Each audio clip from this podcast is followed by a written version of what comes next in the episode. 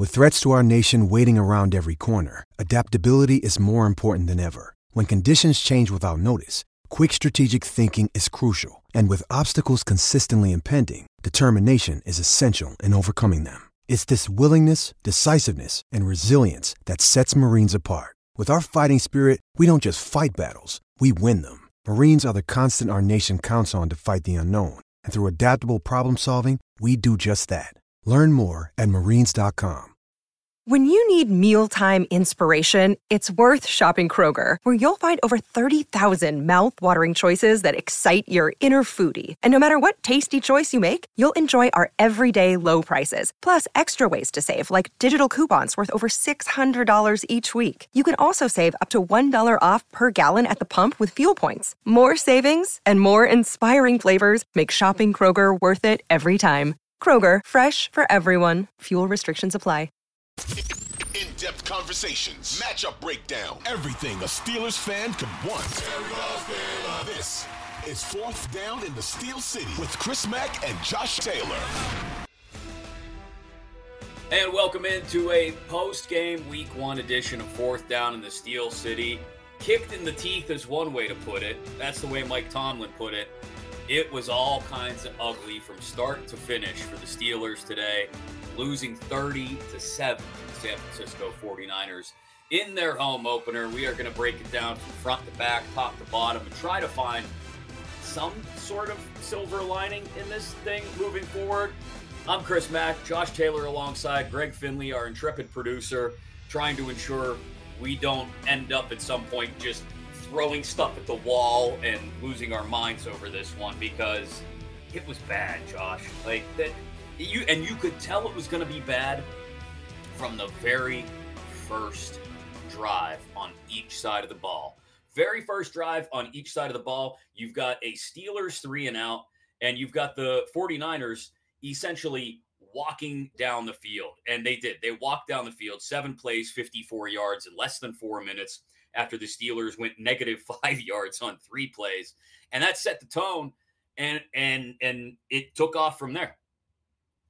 Well, the good news for me is I have nothing in this room to throw against the wall because it's completely empty, because I'm in a room that's still being renovated. So that's the one thing I got going for me at the moment. But you're right. The way these first drives look for each team, and honestly, it's not even as much about how, you know, one team was just so dominant and one wasn't. It was more or less about how everything worked for one team and how everything didn't work for the other one. And for the Steelers, it was, you know, not as terrible as it probably looked on its face when you saw that first drive. Okay, Deontay Johnson falls, so you can't convert. And you're like, okay, that doesn't seem too terrible. But then San Francisco gets the ball, and they just start converting. They just keep going. And George Kittle on the fourth down, the guy who we didn't know if was going to play, right, he ends up playing and converts on the fourth down in that first drive. Pat and then falls over at the goal line. Bang. Pat P falls in the red zone, and they score a touchdown. Now you're going, okay, now this looks a lot worse, and it's more concerning. And it just it just snowballed from there. And you talk about – we talked about this all week. We talked about the things that could go wrong or the things we could see from this team or the things that certain people were capable of doing. Well, Chris, all those things happened on San Francisco's end at the same time. Nick Bosa didn't make that much of an impact as far as productivity, but his presence was felt. You knew he was there because he might not have gotten to the quarterback, but he made sure that someone else did if he didn't. And well, Deebo Samuel.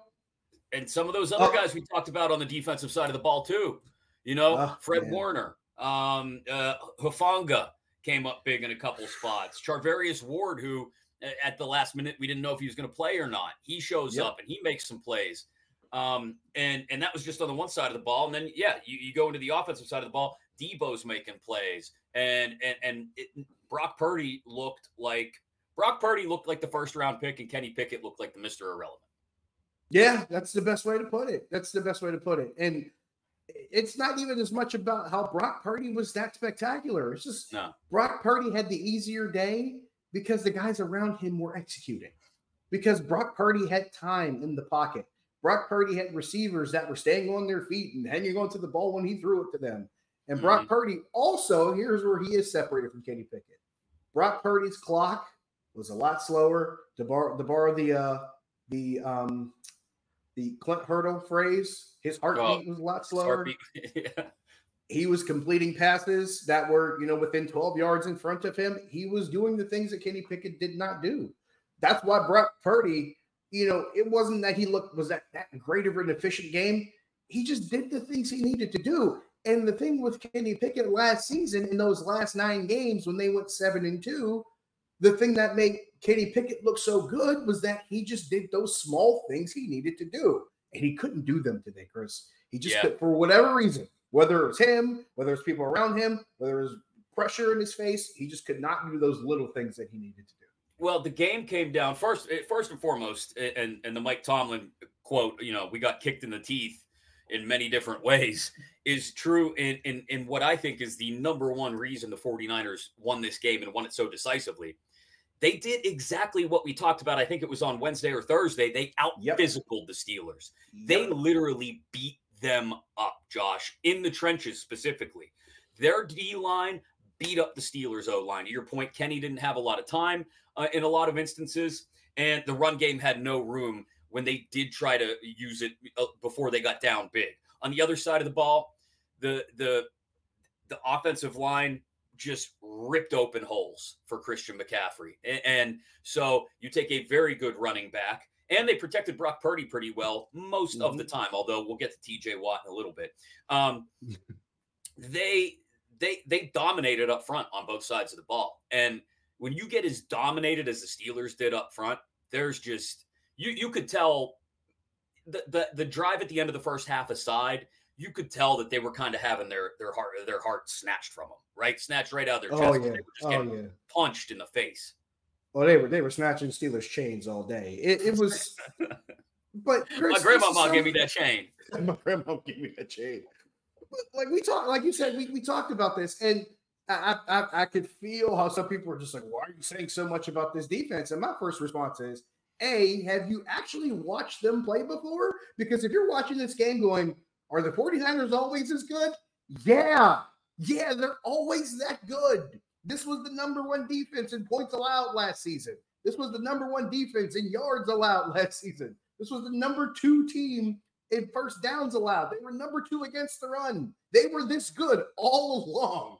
This was what they were. And I got to pull this up on my phone because this was something I saw the other day. It was a graphic. They've got the highest paid edge rusher in the league. They've got the third highest paid inside linebacker in average annual value in Fred Warner. They got the 5th highest paid defensive end in the league in total value in Armstead. They got the 6th highest paid defensive tackle in average value in Javon Hargrave.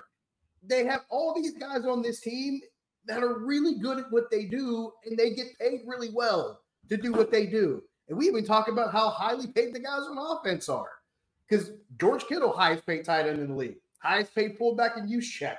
Highest paid offensive lineman in total value in Trent Williams, whom I saw pulling on a running play, and it just didn't seem fair that guy is pulling as a tackle and just clearing out entire sides of people. Highest paid running back at average annual value, Christian McCaffrey. And then Deebo Samuel, he's the 7th highest paid receiver in the league, but he's still making a good bit of money. But guess what, folks? When we talk about how good this team is and how highly paid these guys are today, you saw where the money goes. You saw why all these guys are getting paid so much, and you saw why people in San Francisco, including Sterling Bennett, who we talked to this past week, said, hey, it's Super Bowl or bust in San Francisco, and you saw why on the field today. And you saw, conversely, if you want to talk about, the 2nd highest paid defense in the league, you saw one guy show up.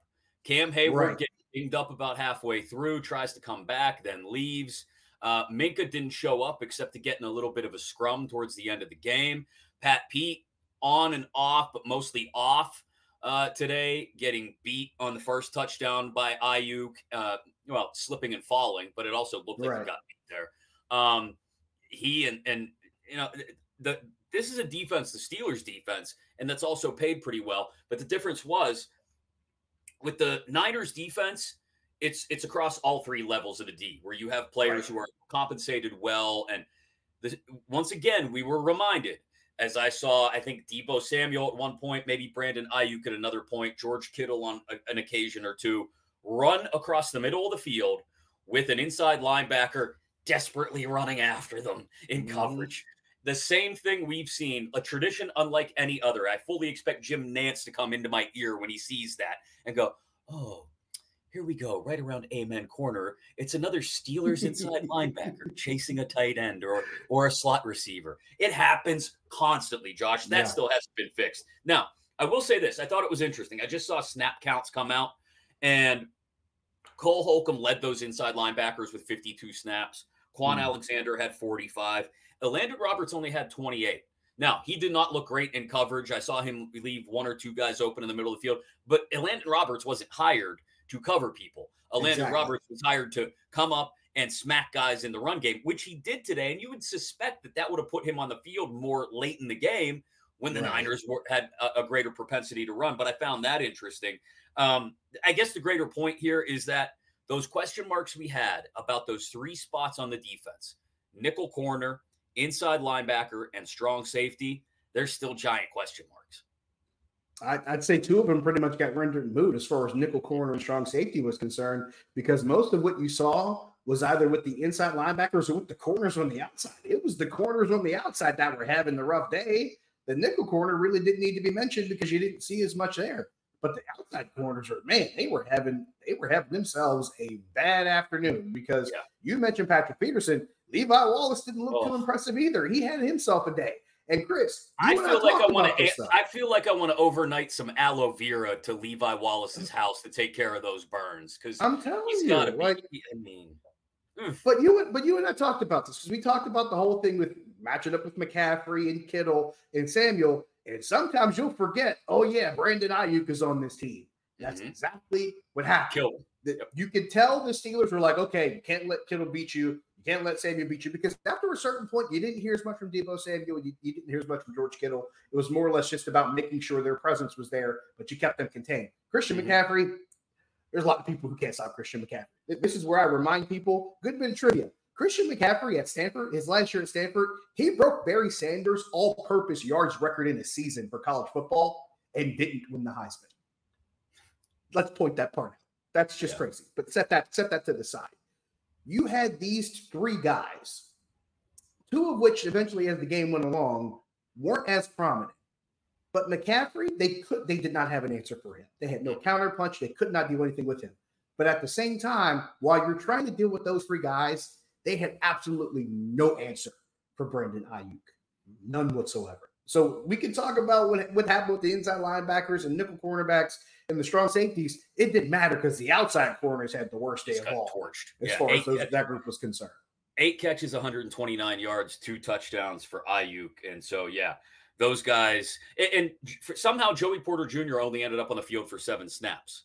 That, I mean, at some point in the second half of that game, not even in the second half, I'm thinking late second quarter, if I'm on the sidelines and I'm a member of the defensive coaching staff, and if I'm not a member of the defensive coaching staff, maybe I'm the head coach, I look around and say, hey, that second round, we know the kid. Yeah, he used to be a ball boy sometimes. You guys remember? Yeah, skinny, physical, Kid smiles a lot. Joe, does anybody know where Joe is? Joe Porter Jr. No, not you, Joe. Stay in the stands. Joe Porter Jr. Does anybody know? And it was like they had him on a milk carton. I don't understand it. It was odd for it was hard for me to see that. And there were a couple of times you saw him on the field, but they really didn't necessarily need to go in his direction because they were too busy picking on the veterans that they had. Maybe that's why, Chris. Maybe they were thinking, hey, they're killing the veterans. Don't put the kid in there. He'll get cooked too. I can't really explain that. That's one of those things you'd have to probably talk to his position coach and his coordinator about. And that's stuff that they go over during the week. And usually when it comes to who's going to play and how much, that's something that the position coaches and the coordinators usually dole out. And they kind of work with the head coach to sort that out. So clearly they thought their veteran guys were the better option for a game like this. But no, they weren't, because that didn't work too well either. So now my question would have been, when you get to the second half of the game and San Francisco started to empty their bench a bit, they started shuffling some guys in late in the third quarter going into the fourth. You're like, all right, well, let's put this kid out here and see what he can do. I'm surprised that didn't happen a lot sooner. But, very, very curious with a guy that we heard that they were going to try to shuffle in as much as they could despite missing that first preseason game. Only 7 snaps in week 1 is kind of alarming. Yeah, and a handful of injuries on that side of the ball too, or at least a few. Cam, we mentioned him earlier with a groin. DeMarvin Leal, a tricep arm injury. Those two are big. And Leal not as much because they were rotating guys in at that spot. But I think when you lose both of them up front, well, now we're talking about a defensive front that's already getting beaten up by the Niners' offensive front, ripping holes open. And now we're taking pieces out of that. Ogunjobi was less than 100% as well. Yeah. And that's how Christian McCaffrey ends up with 152 yards on the ground. They just, again, they just out-physicaled them. They beat them up. Now, I'm going to circle back to Levi Wallace here because he wasn't just burned in the passing game. That touchdown run that he rattled off in the second half and that first possession of the third quarter, Levi Wallace had a chance to bring Christian McCaffrey down to the ground and limit it to maybe a 5 or 6 yard gain. Uh-huh. And he just couldn't even wrap him up. All he had to do was go and just put arms around and like pull in one direction. He couldn't do it. And I don't know if it was just a breaker too. That play right there is what seals the deal. Because the Steelers had actually established a little bit of momentum going into the half with the 2-minute drill and scoring the touchdown. And you thought, okay, maybe there's some life here. But when the Niners come out on the first possession of the second half and score, you go, all right, well, this book's been written. Well, there's two things I can respond to that. The response to the first part about it, we talk about the 2-minute drill. Was that the Steelers finding a rhythm, or was that San Francisco saying, you know, we got a 20-point lead, the half's almost over, they're in 2-minute drill. Let's back off a little bit and just not get beat too badly. Mm-hmm. Granted, they eventually got in the end zone anyway. Some pretty good play calling in the red zone. That doesn't happen. That we've mentioned it a lot in this space. Well, during that drive, it happened, and also perhaps Kenny Pickett's best throw of the day to Pat Freiermuth to score that touchdown. That might have been his really best nice throw of the day. Yeah. Now, here's the problem. It was his best throw of the day, and it was his last one of the first half. That's a problem. That's no good. The second part of it is, let's change. Let's take the scenario and flip it around. Let's say it's the Steelers with the ball. Let's say the Steelers run that play, and it's a Najee Harris or Jalen Warren coming through that gap, and it's a San Francisco DB coming to try to stuff that gap and make that tackle. Do we think that happens with that San Francisco DB? He's making that tackle, that corner, whether it's Ward, whether it's Afunga, whoever it is, Lenore, they're making that hit. They're bringing that man down to the ground, or they're holding him up for someone else to bring him to the ground. That effort on that touchdown by McCaffrey, it wasn't there. Yeah, it was not there. That is something where, and I'm one of those people where I think they blame the defense for a lot of stuff. That's on the defense there. Effort there is bad, and you got to be held accountable. They're going to watch that tape when they sit down for that, and someone's going to point at him and be like, this can't keep going on. This can't keep happening because that was bad. That looked really bad. And like you pointed out, that's one of your veterans. That's a veteran guy. That's not a Joey Porter Jr. Yeah. It's not Porter. It's Wallace. And that's part of why I'm like, maybe they want to put the kid in there because the vets can't get it done. Or maybe that is the reason to put the kid in there because the vets aren't putting out the effort. But you cannot have plays like that and try to stay in the game against a team like that. It's just not possible. The one silver lining to this whole defensive performance, the one silver lining that kept me from wanting to launch the entire defense into the sun was Trent Jordan Watt showed up in a big way, had all 3 sacks for this team, had 2 forced fumbles, I believe it was, nearly recovered one. Brock Purdy just kind of laid on it like a beached whale and threw his arms behind himself. But he had exactly the kind of game we thought he might have. He's the only guy, though, on that side of the ball that showed up. If you get just one more guy showing up in half the measure that T.J. Watt showed up, I think we're talking about a different game because you're not down by 2 scores going into the half. You're not spending much of the first half just trying to get that one touchdown, right? You're not – and maybe it's something about the fact that they were out there as much as they were. But in that case, the rest of this defense is not in the kind of shape they need to be in because, again, T.J. Watt was the only one that looked like he was prepared for it. It was really the one topic that we talked about on the Steelers side of things that worked out because we talked to Sterling Bennett, and he mentioned, hey, Colton McKivitz is the guy at right tackle. Right. He's replacing Mike McGlinchey because McGlinchey signed in Denver as a free agent and went and got paid. We talked about that matchup. Hey, this might be a rough day for Colton McGlinchey, and that's exactly for Colton McKivitz. That's exactly what it was, because T.J. Watt, not only did he really have the game that he had, he seemed to get stronger as the game went on. He seemed to get more intense and harder to stop as the game went on, because you mentioned it, he forced two fumbles. He didn't recover the first one, but he made sure he got a hold of the second one.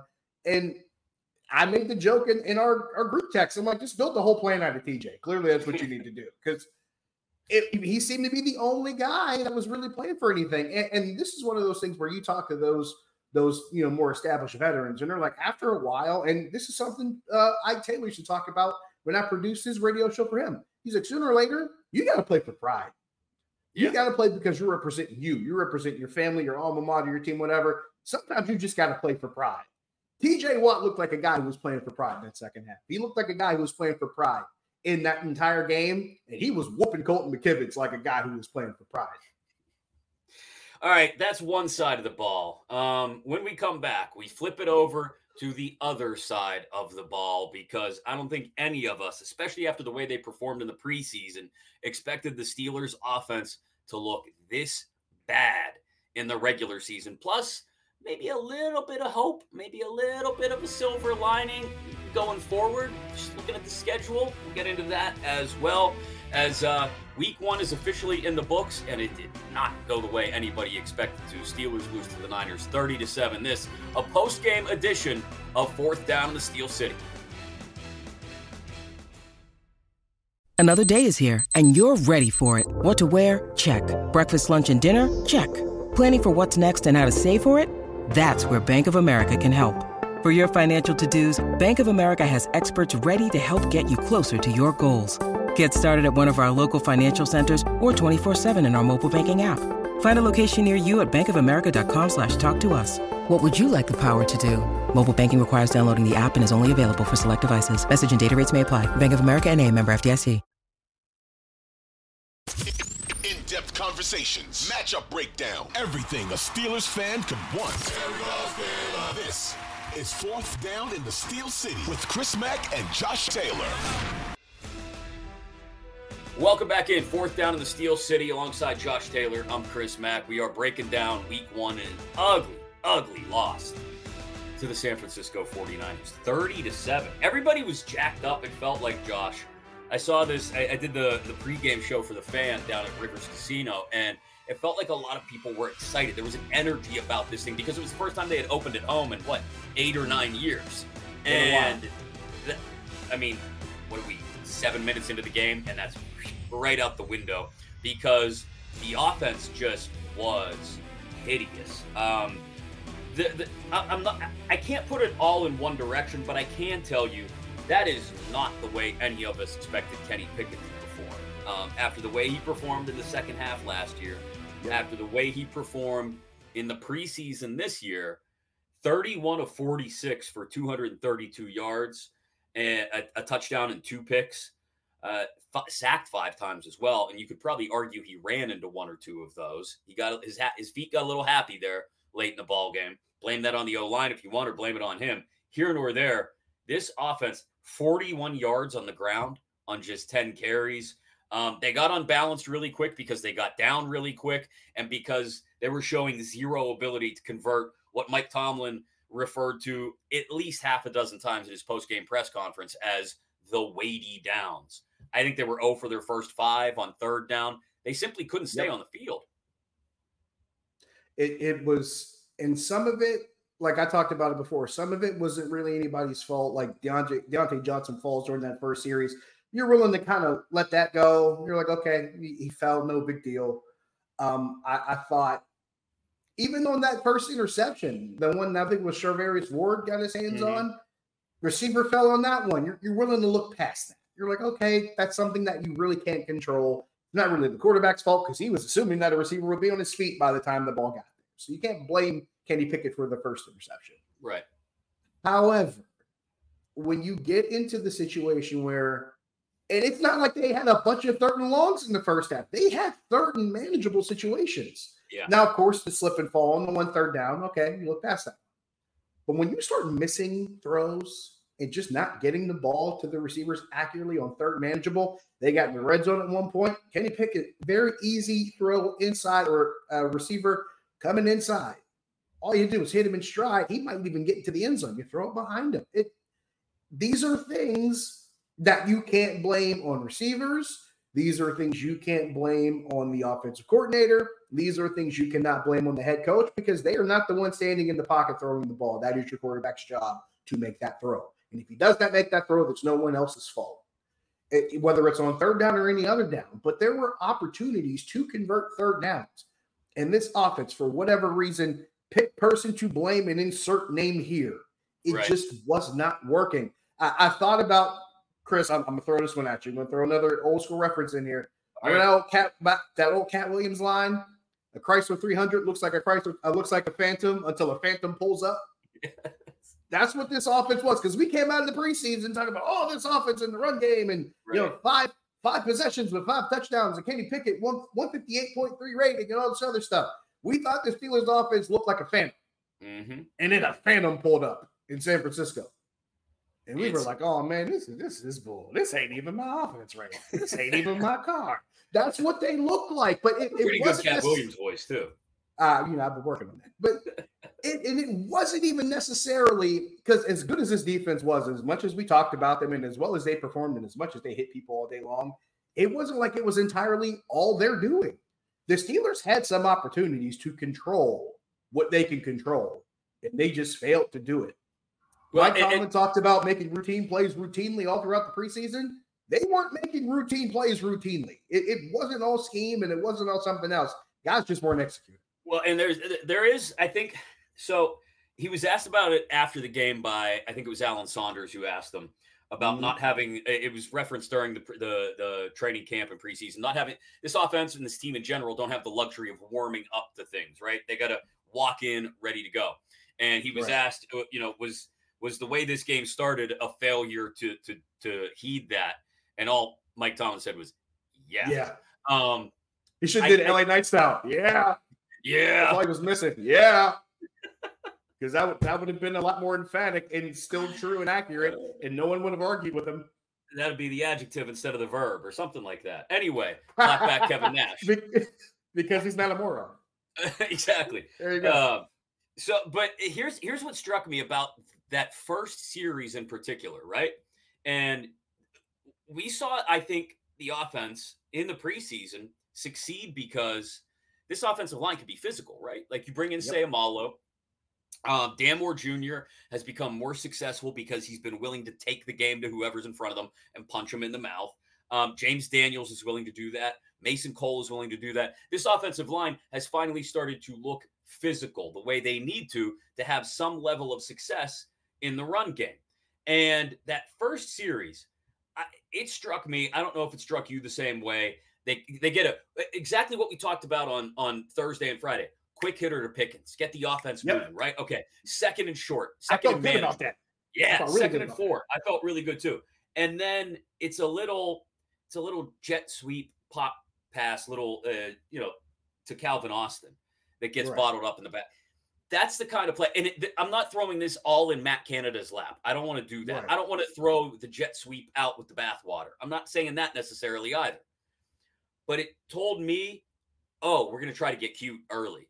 We're going to try to get misdirectional early. We're going to try and get on the edges early with a guy. And I got nothing against Calvin Austin either. He led him in catches today, 6 for 37 yards. Yeah, but he did what he could. That's a moment where once we get the quick hitter to Pickens to pick up 6, second and 4, just turn around and hand it off. Turn around and hand it off. Let your offensive lineman get into the game and punch somebody in the mouth. And if you only get 3, fine. You got 3rd and 1. You got 2 plays to pick it up. Let's go do it. That told me that maybe we were going to try to be a little too cute and that we weren't going to necessarily, I say we like I was down there, that they weren't going to necessarily look to punch anybody in the mouth early on. And I think maybe I'm making too much of one play here. Tell me if you think that's the case. But I read a lot into that Calvin Austin jet sweep that told me, oh, man, we're going to try and be cute instead of trying to out-physical them. Instead, we came to a back alley street fight, and instead of just getting down in the muck and the mud, we're going to try and dance around them somehow. Mm-mm. When somebody wants to fight, you got to stand there and trade punches with them sometimes, or at least show that you're willing to stand in there and trade punches. And that 2nd and 4 play just told me, no, we're going to try to be a little cute sometimes today. I disagree, but not because of what the Steelers did on offense. I disagree because of what San Francisco did in their first drive on offense. Because San Francisco's first drive, they brought a guy in jet motion and handed it off to Deebo Samuel. He actually got positive yards out of it. I think he got 6 or 7 yards off of that play. So it's not like it's some crazy idea to try the jet sweep and see where it goes. Because when you're doing it that early in the game, you're really doing it for one reason. You're trying to see, and I think it was Craig Wolfley who explained this, and we'll get into the fact that I ended up having to rewatch the first quarter because I missed the entire first quarter of the game. I had to listen to him on the radio. But Craig Wolfley was talking about how, when you do that, you're trying to see, A, if they're going to cut, if they're going to stretch all those gaps out, and B, you're trying to see what the communication is like. Well, the Steelers offense tried it against the 49ers defense and failed. The 49ers tried it against the Steelers offense, and it succeeded comparatively. So it told me two things. One, it was telling me that the Steelers were going to try to figure out, okay, how much room can we try to create for ourselves to run the ball between the tackles? And see, we have that going. Because San Francisco tried the exact same thing. Right. And but here's the difference between the two. San Francisco had the chance to actually follow up on it later. The Steelers never did. They never got a chance to really follow up on that and see if it can turn into something else for them. So it looked a lot worse even in hindsight, because even if they were trying to set themselves up for something later, that's something later never even came, because they were down by a couple possessions by the end of the first quarter. It never even mattered. And I think it's a great point about it, feeling out the opposing defense, trying to get an idea for how they're going to read and react to what you're doing. And I can totally understand that. And in that case, I'll even walk back my point a little bit and say, okay, that's fine. They were trying to throw that jab we were talking about. Exactly. They were trying to do that. Slip a couple jabs early. That's fine. But when you find out that the jab isn't going to be effective, okay? Right. Like the Najee Harris stretch play on first down, the next possession goes nowhere. They lose 2. Right. And you start to get a read on the fact that the Niners are they're not going to let you stretch things out. They're not going to let you get horizontal. That's when you said that was coming. You said that was coming. You said they were going to take the runaway. And that's when you say, okay, you're not going to let us stretch out. You're going to put 8 in the box. We'll fight a little fire with fire then here. Okay. Mm-hmm. Then that's when you bring your second tight end in. That's when you go with your 12 personnel. And we didn't see Darnell Washington at a significant amount of snaps in this game until Pat Freiermuth got dinged up. And when Darnell Washington got in there, what did he do? Put Nick Bosa on his back. He pancaked Nick Bosa, because I texted you about that. I'm like, I know you saw that. Yes. I was paying attention to it. I was drizzling some syrup on top of Nick Bosa while he was down there. That was salt bay time right there. So when you realize that you're not going to be able to run some of that zone read stretch stuff to the outside, because they're going to fill the gaps because they've got 8 in the box and Hufanga just crashing down all the time. And they see it every day in practice, and they do it better than anybody on the offensive side. Right. They know it's coming. So you've got a couple of options there. If you really still want to try to run the ball, then you know what? You got a fullback on this roster. He's kind of a hybrid H-back, Connor Hayward, but put him in there. You've got 2 tight ends that you really trust in Freiermuth and Washington. Washington blocks like a tackle. We've heard how many people talk about him as the 6th O lineman, right? Put him out there. Let him block. There was very little. And again, I don't try to throw everything on Matt Canada's back, because not everything is his fault. But it seemed to me there was very little adaptability or adjustment for the little brief window of time that they had to adapt and adjust before they got down 17-0. They had a couple of possessions there where they could have gone, okay, they're not going to let us stretch the field horizontally. Let's see if we can punch them in the mouth and just push some things forward vertically that way. And they didn't try it. And before you know it, you're down 17 and the game plan kind of goes out the window anyway. I'm with you. And if anybody's paid attention to what I've talked about in the last several years, I always talk about my hierarchy of blame as far as, okay, if this happens, this is this person's fault.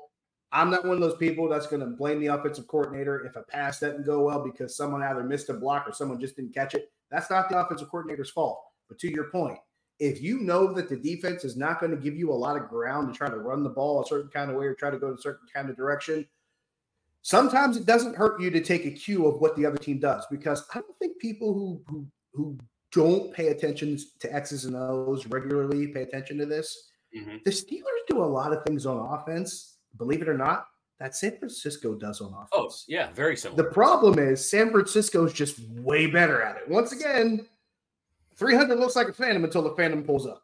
Yes. And that's what we got going here. Now, at the same time, also imitation is the most sincere form of flattery, because this is something San Francisco did that the Steelers did not do. San Francisco would get into run-style personnel, and they would get some run looks, but you know what they would do? They would throw out of those run looks. Oh, I was hoping to see that, and I didn't even see that. Here's a wild thought. Play action? A wild thought? You see where I'm going with this. Now, granted, at some point, play action after a while becomes moot if you can't really run the ball. When you're down 17, yeah. But you bring up a good point. And even if it's just to the point where I'm with you, bring in Connor Hayward, give them a look where Connor Hayward's kind of in an H-back position, and give us a throw concept out of it. Give us a throw out of a run look, because San Francisco did that quite a few times in the first half, and it worked for them. Now, granted, you can go back to the argument where they have McCaffrey and Deebo Samuel and George Kittle. They can do all that. That's true. But you also have guys that you brought into this organization specifically to perform certain roles in Matt Canada's offense, so you know the capability to do it is there. So if you brought all these people in there, if you're this fully functioning battle station like we thought you were after the preseason, use this opportunity to do things of that nature. Give us some passes out of run looks, or give us some runs out of passing looks. Either way, just do something a little bit different that the defense might not see coming. Another thing I was hoping to see, because we saw this last season, after the bye week, they came out against New Orleans. They gave us looks out of the pistol and ran Najee Harris out of the pistol. Mm-hmm. They weren't trying to go left or right. They weren't trying to go outside zone. They were trying to go inside zone. They were trying to go north to south just to give Najee a head of steam and give this offensive line some space to get some push and get some holes. And they didn't do that either. I wanted to see that. It's almost as if, and I know they're not doing this because it's been so long since he's been here and the coaching staff has turned over to a great extent in many ways, and it's completely different personnel. Damn it, it looks like they're still trying to block for Le'Veon Bell sometimes. Like, it feels like it. Stop trying to stretch it to the sideline. And you don't have a running back back there, whether it's Warren or Harris, who's going to pitter, patter, then go. These are one cut, stick a foot in the ground and go kind of guys. That's why Warren's been successful, because he stays committed to that style. Najee has not had as much success, although I guess 5 yards a carry, even if it was only on 6 carries today, had a little bit of success, and most of it came on one run. Yeah, 25 came on one of them. So yeah. So, I mean, he has had less success because he looks like he's trying to run like Lev Bell. But that one run came out of a passing look. There you go. And it was during that 2-minute drill. So hey. And when did they have a little bit of success? You know, we talk about Washington pancaking Bosa. When they did get a couple of tight ends out there together, they had a little bit of success too. That was something I was really hoping for going into this week. And that's all I wanted.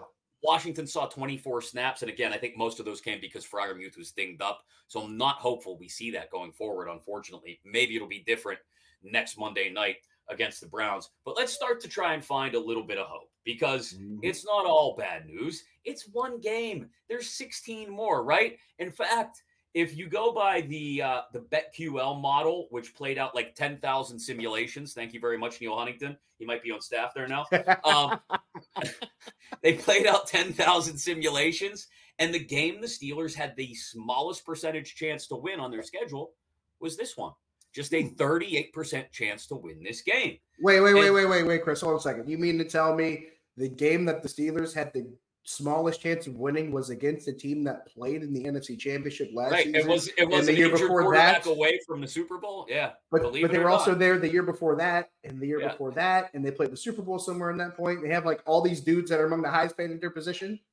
I know, it's a crazy concept. Perish the thought, Chris. Perish the thought. That was my mind blowing up. So they're still in a decent spot. They've got 2 divisional games and 2 games they should absolutely win. Yes. Before the bye. The 2 games they should absolutely win, and I'm not here for that Tomlin special thing. It's Las Vegas, and the Raiders are bad, and they should beat the Raiders.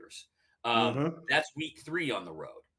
Week 4 on the road at Houston. Okay. That's the one that scares me, though. The Texans didn't look as awful necessarily as we expected early on against the Ravens, but ultimately in the end, they ended up looking like the Texans still. And that's a young quarterback. You should be able to confuse Stroud. You should be able to get in his kitchen. There's not a lot of weapons around him. So those should be wins. So let's just say you split the Browns and Ravens. Okay. Right. You split the Browns and Ravens. You get to the bye 3-2. I'm not ecstatic over the moon doing cartwheels about it, but I'll take it because you come out of the bye and 4 of your next 5 are winnable. I mean, right. Rams, you do have to host the Jags, who I think are better this year than they were last year. But you host 3 in a row, Jags, Titans, Packers. And I think Titans. You got to win at least 2. You got to win at least 2 of those. And then you go on the road to Cleveland. So, again, you win 3 out of those 5. Well, now we're 6-4. And before you know it, we've got 2 games left against the Bengals, but we got the Cardinals at home. We got the Patriots at home on a Thursday night. We got a trip to Indy. You know, you can find your way to 10 wins at that point. If you can just get to through week 11, 6-4, and that's eminently possible given this schedule, you're in a spot to make the playoffs as a 6th or 7th wild card with 10 wins in the AFC. So the season is not over despite how bad it looked today, I guess is my point. And all of that is true. I'm going to take one particular point you made and add a little bit of a caveat onto it. So we're talking about these 2 divisional games coming up. Yes, one of them is against Cleveland, but it is against Cleveland at home on a Monday night. Mm. And you just lost to San Francisco. You cannot afford to lose that game. Oh, no. And Cleveland's coming in with all the confidence of the world, having just smacked Cincinnati around. Yeah. You can't lose that game. No. You lose the Monday night at home to Cleveland. You put yourself in a situation where you have to win your 3 remaining games before the bye or really start to get behind the 8 ball. Because you just lost the home game in week 1. And losing on Monday nights, that's not really something the Steelers do that often in their franchise history. And losing Monday nights at home is even more rare. But losing a Monday night at home to Cleveland, that's like and you can't lose Cardinal sin territory. And just due to the hard math of things, you can't lose AFC games. Like I hate to pretend like losing 30-7 to open the season is not a big deal. It is because of the way it happened. But losing to an NFC team, to be honest, an NFC championship caliber team. Let's all take a step back. Let's take a deep breath.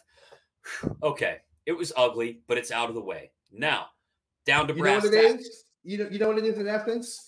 Like in college football, it's that non-conference game against the team from maybe a much stronger conference that you normally don't play against. And you're probably never going to see them again down the road. You might not even see them in the bowl game if you make it to one. And you knew you had to play up a little bit in your schedule, but you wanted to see just how good you are. You lost that game. You're like, okay, you know, we took the loss. But we got the rest of this conference here. We're ready to go. That's right. What that feels like. It's Texas Tech losing to Oregon, although that game was exactly, you know, true. But you know, it's not going to kill your hopes, your playoff hopes. Right. You start losing to the Browns at home in prime time, then yeah, to your point, that's one that looks really, really bad, and again, puts you in a spot where you got to win out going into the bye just to get to 3-2. Or you lose to Houston, or you lose to Vegas, or 2 of those 3, not even counting what happens in Baltimore, all of that starts to add up. And then you're in that bucket you were in last year after losing to the Jets, after losing some of these games against conference opponents that ended up like Miami, who were both ahead of you in the conference standings, and ultimately losing to both of those teams kept you out of a playoff spot. I will say this, Josh, if somehow things remain as bad as they were today through the next 4 weeks and they arrive at the bye week 1 and 4, this will be Mike Tomlin's first losing season. Like, I know he's spun some magic before and gotten them back to 500 in the past or back to just barely above that mark. It's not happening. If they don't start at least 2-3, more satisfactorily 3-2, they're not getting to 9 wins this year. They're not.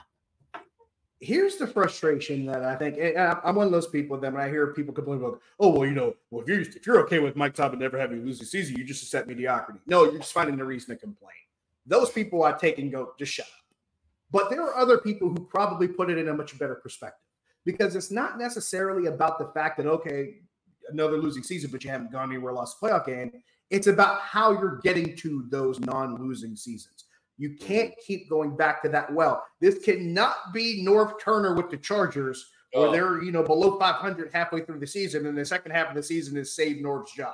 This cannot be that kind of scenario over and over again. You can't keep going to that well where you have to rally back to say, oh, great, look, see, we fought back to not have a losing season. You don't want to keep having that happen, because sooner or later, something's going to go the wrong way, and maybe that valve won't be there to pull when the time comes, or maybe it'll just snap right off, and you're like, wait a minute, this didn't go the way we planned it. So you can't keep going back to that well. You bring up a good point. It's not the way we expected things to go week one, but, again, not the end of the world. Bounce back. Find your footing against the division rival in a primetime game at home, like you pointed out, in week two. Mm-hmm. And there's a chance to get things set back onto the path that you hoped they would be after that really successful, really good-looking preseason. That'll do it for the post-game edition of Fourth Down in the Steel City. Josh and I, alongside Greg Finley, will be with you throughout the week. We'll get you prepped for Mike Tomlin's press conference on Tuesday. We'll react to it after the fact, keep you up to date on what's going on in practices. A bit of a longer week this week as we'll build up to a Monday night game against the Browns. But we will be here for you. So make sure you have subscribed inside iTunes, Spotify, Stitcher, SoundCloud, however you do it. Push the magic button that gets you notified and gets those podcasts to show up as soon as we are done with them, so you can stay up to date. Of course, your Odyssey app is the best way to do that, AUDACY. It's free. Go download it today if you haven't already. And, of course, YouTube as well. You can watch the show because we know you guys, sometimes it's easiest to just pop that YouTube on, leave us over there in the corner, and while you're maybe doing some work, you're listening to us. It's called multitasking. I'm not good at it, but some people are. And so we appreciate however you digest this game with us. And again, we will be here with you throughout week two to get you ready for Steelers-Browns, a big Monday night game. Just 1 week away now. We'll be here all week for it on Fourth Down in the Steel City.